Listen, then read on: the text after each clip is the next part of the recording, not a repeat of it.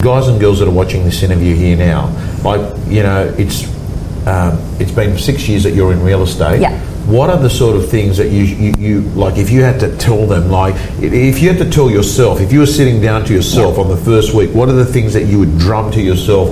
These are the things you've got to be doing. Yeah.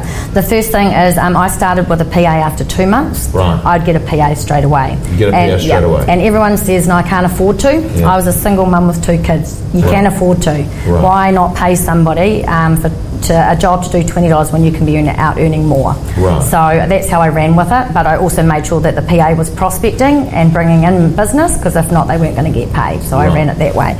So start with a PA, database. Right. Now, everyone talks about databases and they're key in that, but if there's no point having a thousand people in your database if you don't know exactly what they're in there for and they don't have a reminder or a track or a trail, I think you guys call them, Yeah. to say what they're going to do. Right. So if any of my admin staff putting in something, it has to have a reminder, whether it's ring them tomorrow or a track to ring them in three months, a year. So every person has got an, uh, an action step, a Yep. trail on what's Yep. going to happen next. yeah, why have them in your database if you don't know what they're there for? Okay, perfect. Yeah. Love that. So a fit database, not just Yeah, a yeah. big fat database No, no. with people in and there. From the open homes, I have an open home tag. So everyone that's come through, I say um, 16 Abbott's Place, I put that on. So um, I can bulk send out information to them. I uh, list a place exactly the same as Six Abbott's. I can automatically send that to buyers straight away. So one of the things I do say to vendors is I have an active database that I can actually show you. I've had buyers through this property in this price range that I can give to you know put onto your property.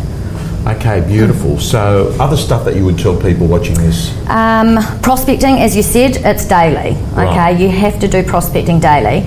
And um, people say, "Oh, I get busy. I've got two listings. I can't do it."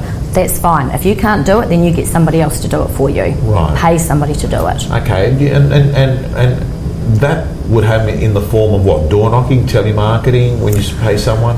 Well, it just depends. It might be just preparing stuff for you. You know, like it might be just preparing just listed letters, just sold for letters for you, making sure they're going out on a regular you basis drop to a a, lot? farm Do you area. drop a lot? Yeah. Yeah,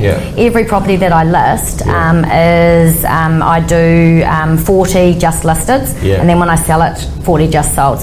I get people that have been deceased and I've kept my letter, and the family ring me and say, "Oh, Mum had your letter, so she must have liked you," and Right. and things like that. So, um, and because I list so many and I've got the volume, I'm Yeah. all over Christchurch. Do you pick up listings from open houses? Oh, definitely. Yep, Yeah. yep. I've, I've, um, I pick up listings and appraisals from open homes where they've been to about four other um, opens that day. Yeah. I might be the last open, it doesn't matter. What what why do you think you do that? Because people don't ask questions. Right. right. Look, people think it's, um, some agents, I don't know, they just think it's not okay to ask. Right. Do you have a house for sale? Right. Like, you know, I ask my telecom guy that rings me, you know, do you have a house for sale? so you, you, you straight out question like, do you have a home to sell?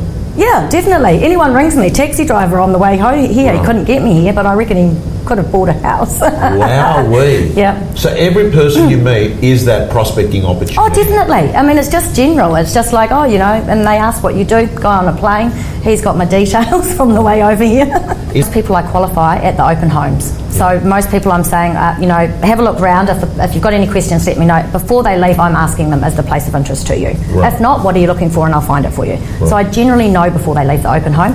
If not, um, I, I send all the information through. If not, I'll be ringing them and just generally, hey, um, just can you let me know if the property was for you, um, where we're seeing value. Um, if not, how can I I, like help that. you? Where are you seeing value? Yeah. I like that. Yeah. Vendors that are overpriced. Um, okay, well, I'll, I'll tell you what I do. Um, I don't.